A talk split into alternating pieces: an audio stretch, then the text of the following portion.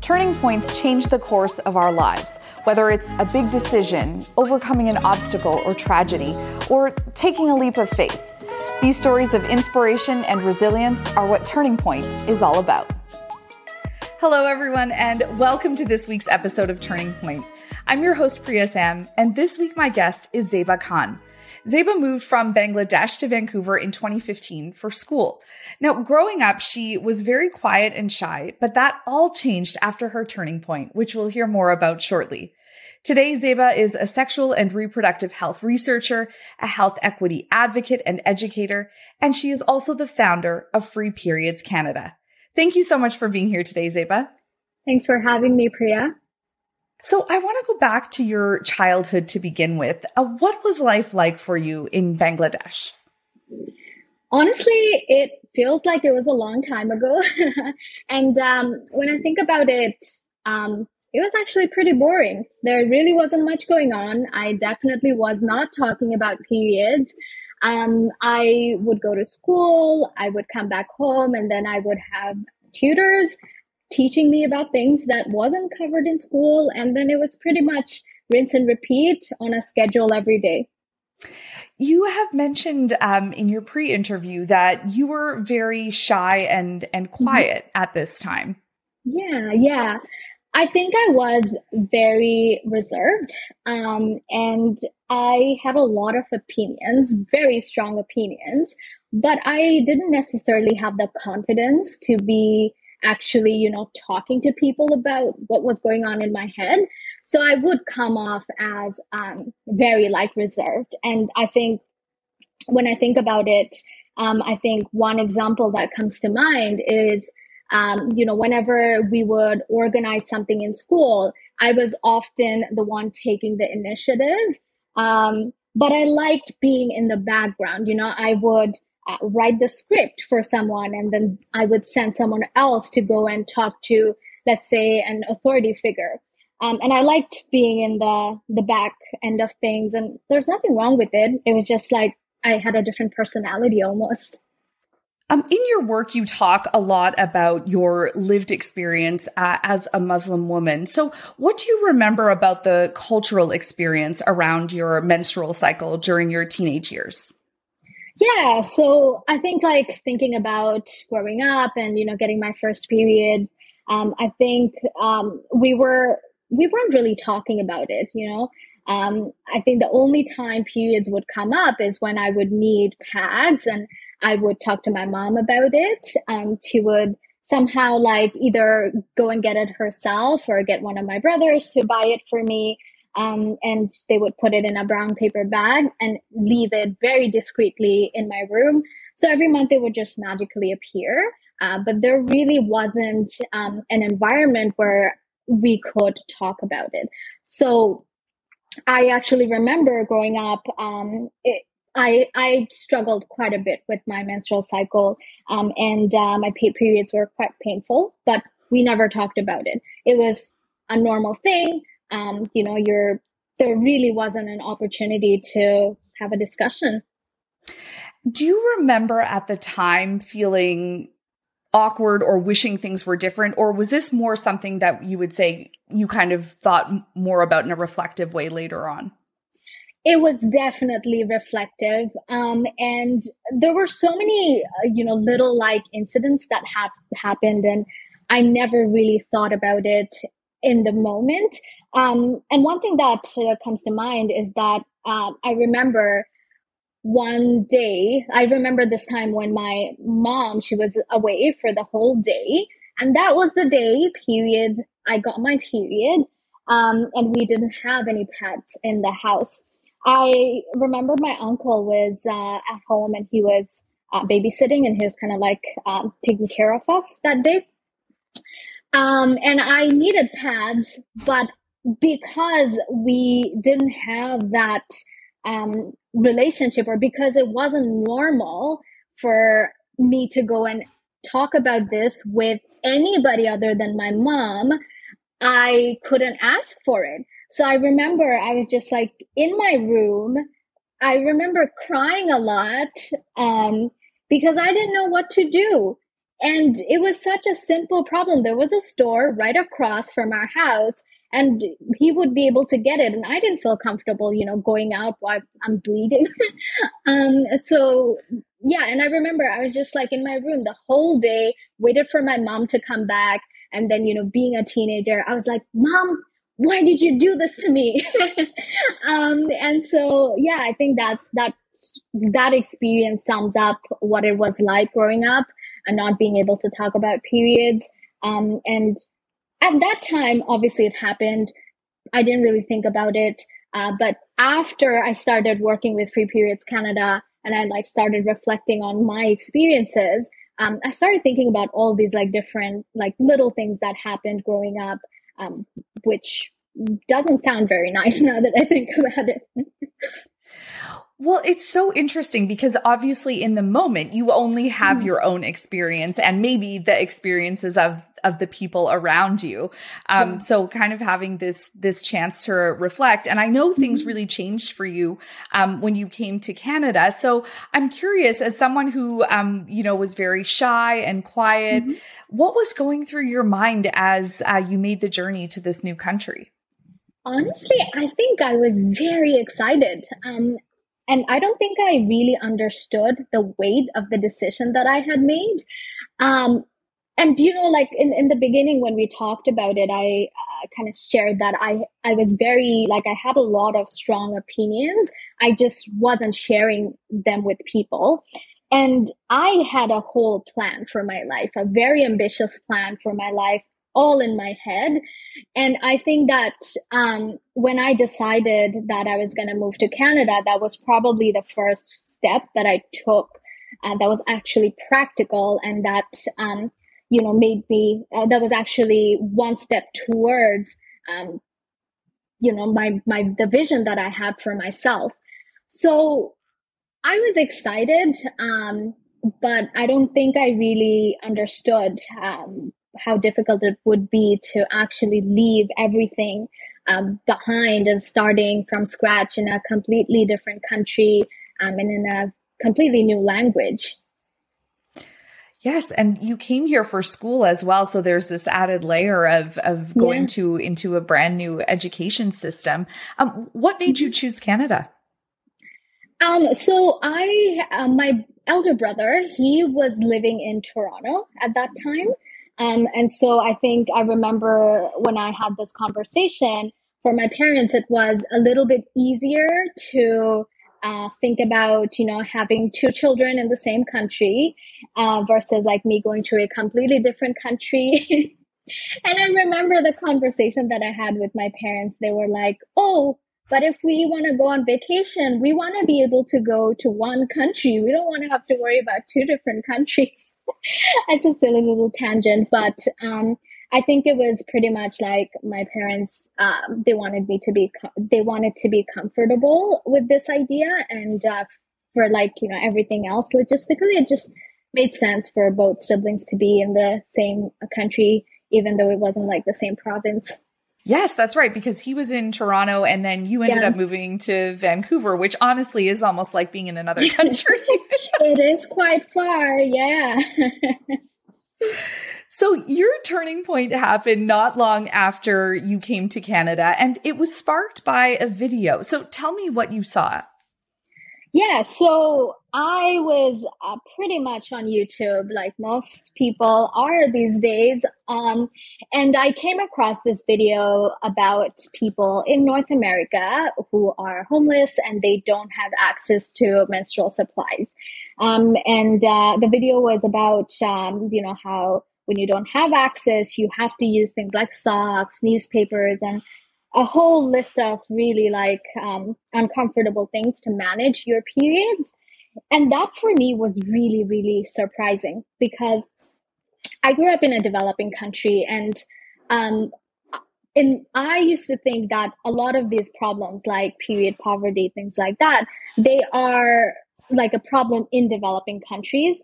And I couldn't like I just didn't understand that we would have it in North America as well. Um, and so when I saw that video, I realized that it's not really a developing country problem. You know, it is a global problem. Um, and also, I think I was really angry because it just didn't make sense to me. You know, why would we be penalized for something that we have no control over? Um, and like you mentioned, I had just moved into this new country. I was just, you know, super excited about everything. Um, and when I saw that video, I thought to myself that I could do something about it. You know, even if it's something really small, I felt the agency to be able to make a difference. So yeah, so you've really described this this video that you know, yeah, was mm-hmm. obviously surprising, and and I'm sure it was very sad to see that, and something that you wouldn't yes. expect to see um, in in North America. So um, you mentioned that you know after seeing this, you wanted to try and do something. So what did mm-hmm. you do?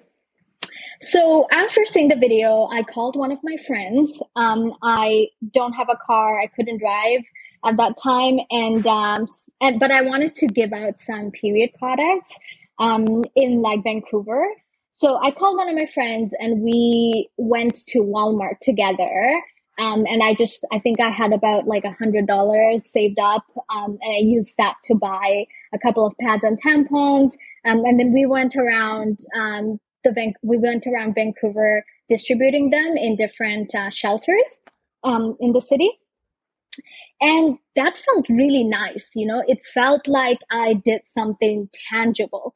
Um, and after that, I kind of came back and I remember uh, making a post on Facebook and I asked, you know, if there were anyone else who would want to do it with me, maybe next month we could um, I kind of like very casually posted about it, like, you know, hey, let's get together. We'll do this like thing. Um, there were a lot of people that were interested.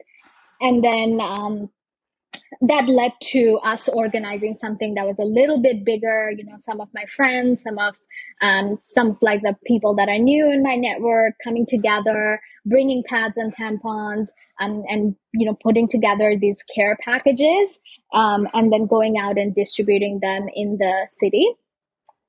Uh, and that was the start. That was the start of Free Periods Canada. Um, and uh, we just kind of like continued doing these packaging events and grew from there so many people would have had the same feeling you had mm-hmm. after watching that video, but so few people would have done what you did and and actually taken action. Um, mm-hmm. and you know, just at a grassroots level, gone to the store, bought these products, figured out which shelters to donate them to.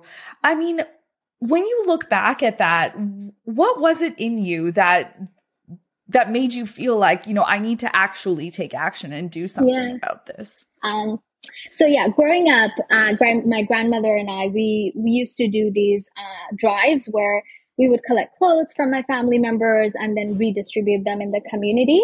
Um, so I had this kind of like experience uh, growing up where um, I would, whenever we would see a problem, we would take an action. Um, and so when I moved here, I saw this problem. It was just a very like natural thing for me to do. Um, and I kind of just like leaned into um, these like instincts and um, yeah, that. And also I felt like, I felt like it was doable for me, you know, it just felt like, um, even if it was a little step, I, I it felt like I could do something about it. I love I love this part of your story. I mean that you just felt this you know, like you had to do something about this. You mm-hmm. picked up, you did something, post about it on Facebook. It starts to grow. I wonder, I know we talked a little bit earlier about how, um, you know, you were very quiet and shy mm-hmm. when you were younger. Yeah. Was this, um, a point where you kind of noticed a shift in your personality as well? So I think that being able to achieve something uh, in a small and manageable scale gave me all the skills that I needed to be able to do, you know, bigger things. You mentioned uh, your academics as well. And I know we said you came to Canada for school, but were you studying yeah. in this field already in, in reproductive health? No, actually, I wasn't at all. Um, so for my bachelor's, I actually did uh, a neuroscience and uh, physiology. So that's kind of what I wanted to focus on. Um, I really like loved understanding like the human brain and how um, how we make decisions. Um, but after I started working with Free Periods Canada and being in like the reproductive health field, uh, for my master's, I decided to go into sexual and reproductive health. Um, and yeah, I think it was partly just seeing that there really aren't a lot of women and not a lot of women of color who talk about this. Um, I just felt like I had the opportunity and I also had like the practical experience to really make a, a difference in the, the research um, academic world. That's so interesting how really this changed not just the course of, you know, your work mm-hmm. that you were doing to help others, but also the course of your research as well. Mm-hmm. So tell me about going from, you know, this very grassroots initiative, you're distributing um, menstrual supplies to shelters, you post on Facebook, you get some other people on board, it becomes a little bit bigger. When yeah. did you actually found Free Periods Canada and, and what did that look like? Yeah. Um, so I think one of the things that I really liked about the way Free Periods Canada grew was that it was very organic, you know? So initially, it was a club at uh, the University of British Columbia in Vancouver. Um, and uh, we, we became a club in 2016. Um, and then a couple of years down the road, I felt like, you know, I'm ready to take on another challenge. So we registered as a nonprofit society. And so that was around 2019. So since then, um, Free Periods Canada has been operating almost like a business, almost like a startup. Um, and uh, last year, uh, we hired our first full time employee, which was a big milestone for us um, and a big milestone for me personally. Yes, absolutely. Wow. Well, congratulations. Thank and you. you've been doing that and your studies at the same time. yes, yes. Um, I wear many different hats, and yeah, I have been able to balance uh, the nonprofit and schoolwork. Wow. Yeah, that must be really busy. Um, speaking of school, you have advocated for providing mm-hmm. free menstrual products on yeah. university campuses. So, how did that become an um, an additional area of focus for you? Yeah. So since we started as a club, uh, we had, you know, over the years had a lot of relationships that developed with university administrators. Um, you know, the student union of UBC has been very supportive of the work that we do. Um, and we noticed that when you think about university populations, this is a group that will eventually become the next, you know, politicians, the the next mothers, right? And the next parents. So we felt that, you know, we know this space very well. We can relate to it because we're all students.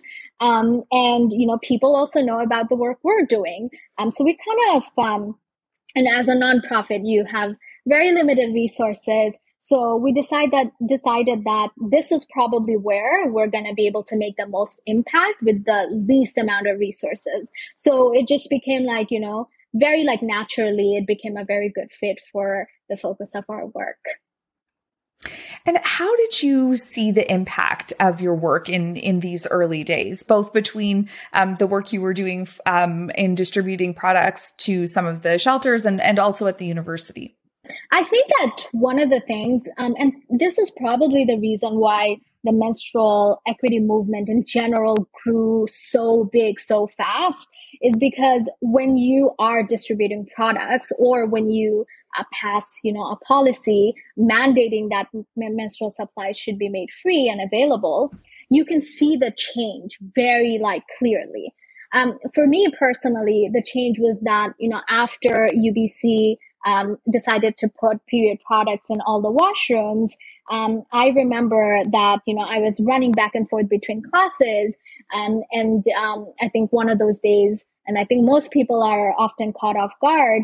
Um, I think one one of these days I had um, I didn't have a pad on me, but I kind of felt great knowing that okay i know that this bathroom in this building has it. So i personally felt the the difference of you know like the collective work that we do. And i really want to make sure that you know it, it's it's a team effort. It's not just me. We are a pretty big team. So um, it's a lot of us like working to make it happen Yes, well, and it's such important work that you're doing.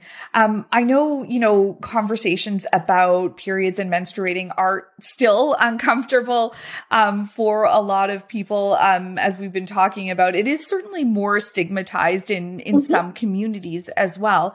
Um, you know, you you mentioned that there are very few women uh, of color mm-hmm. working um, in reproductive health in the healthcare space in general. Yeah. So what are some of the extra hurdles um, that women of color deal with?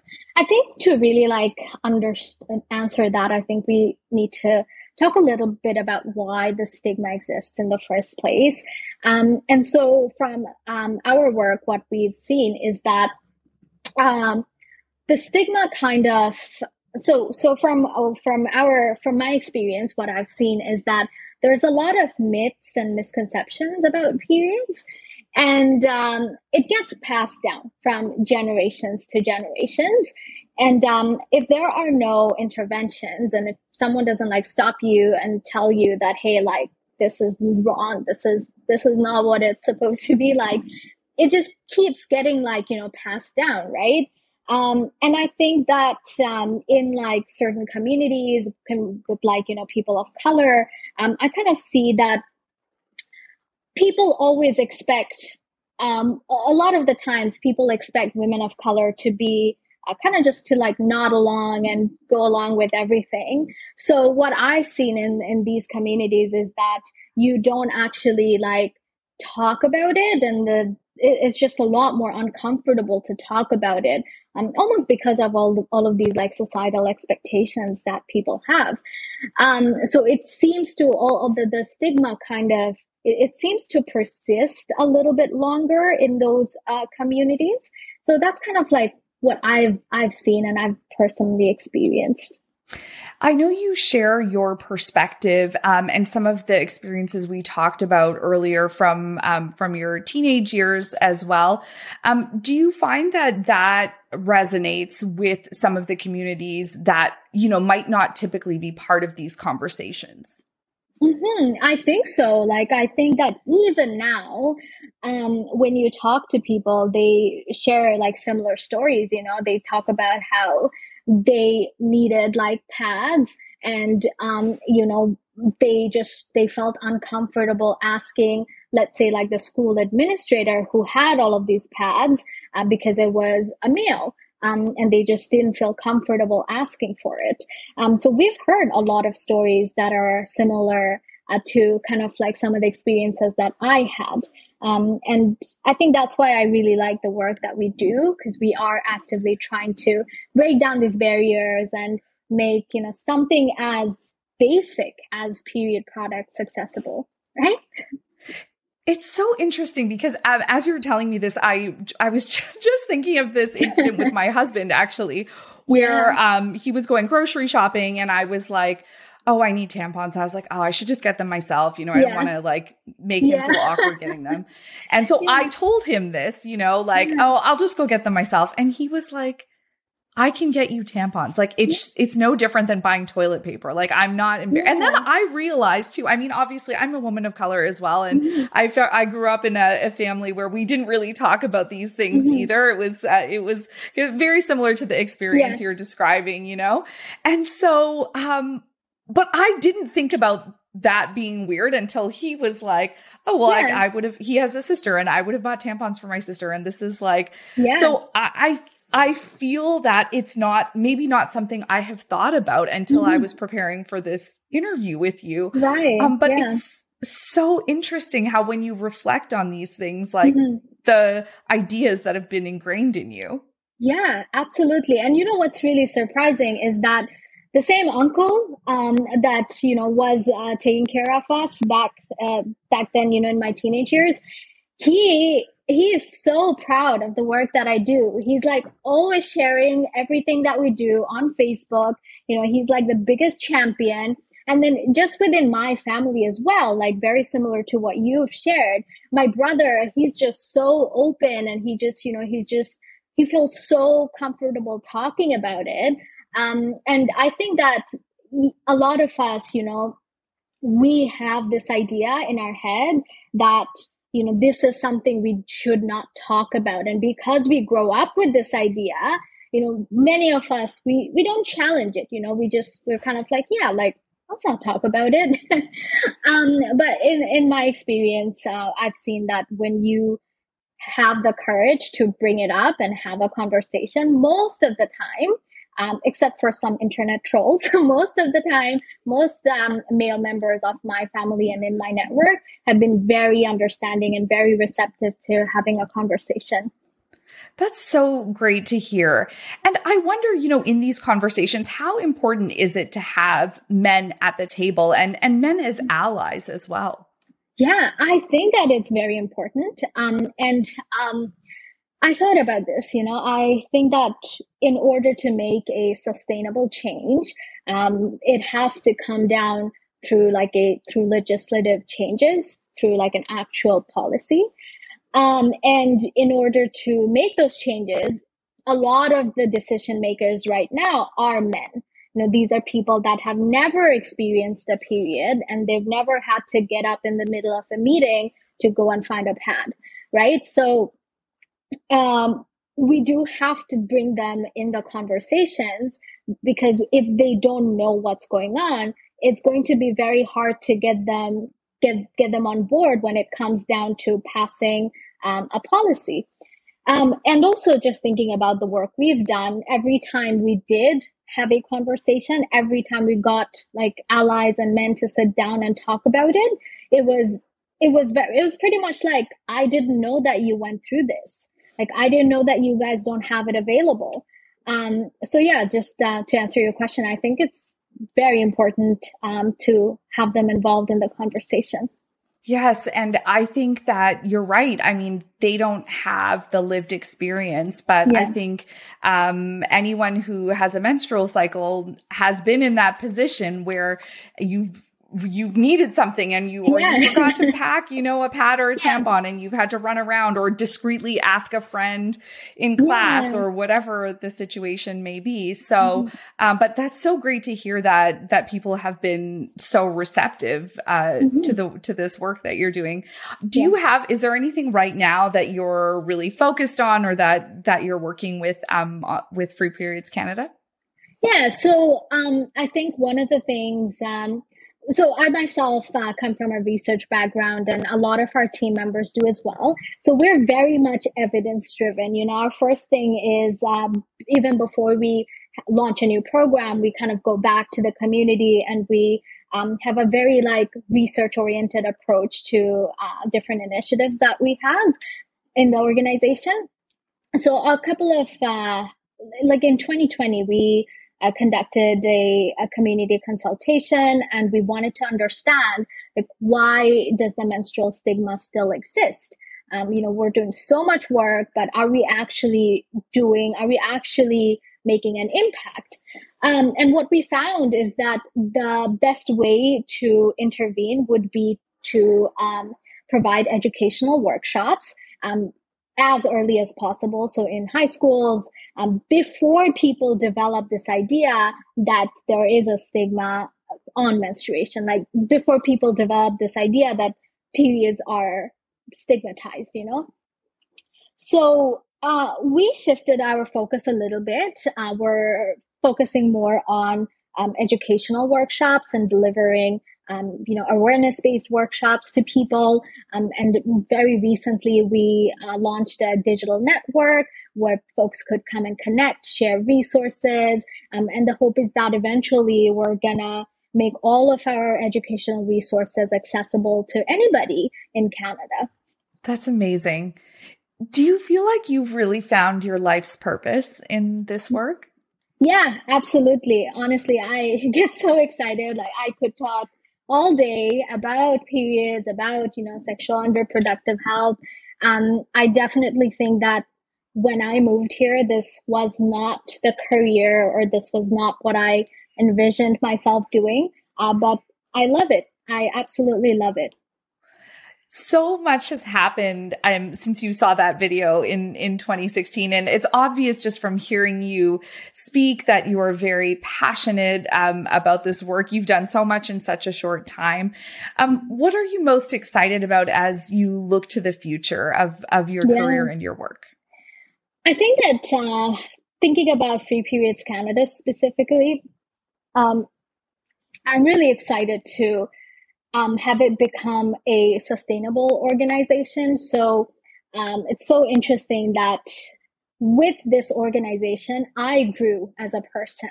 Like it, the work that I do, it kind of forces me to learn new skills. You know, it forces me to um, figure out new ways uh, to get things done.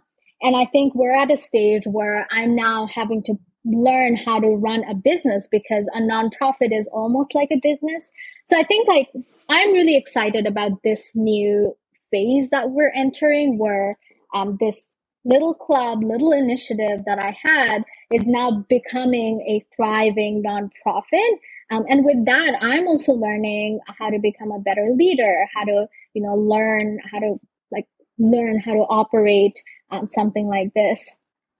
Well, I am so grateful to you for sharing your story today, um, for sharing your insights. I feel like I learned a lot um, just from hearing uh, about your work. So thank you so much. And we look forward to uh, continuing to follow you and uh, to see where this work leads you in the future. Thank you for having me. It's always um, a great opportunity like to talk about our work. Absolutely. It's such important work. So thank you again, Zeba. It was great to have you. Thank you. And thank you to all of you for watching and listening. If you're enjoying the show, please leave us a five star review on your favorite podcast app. You can also follow the show and subscribe on YouTube. And hey, you can find me on social media at Priya Sam. Until next time, take good care of yourselves and of each other.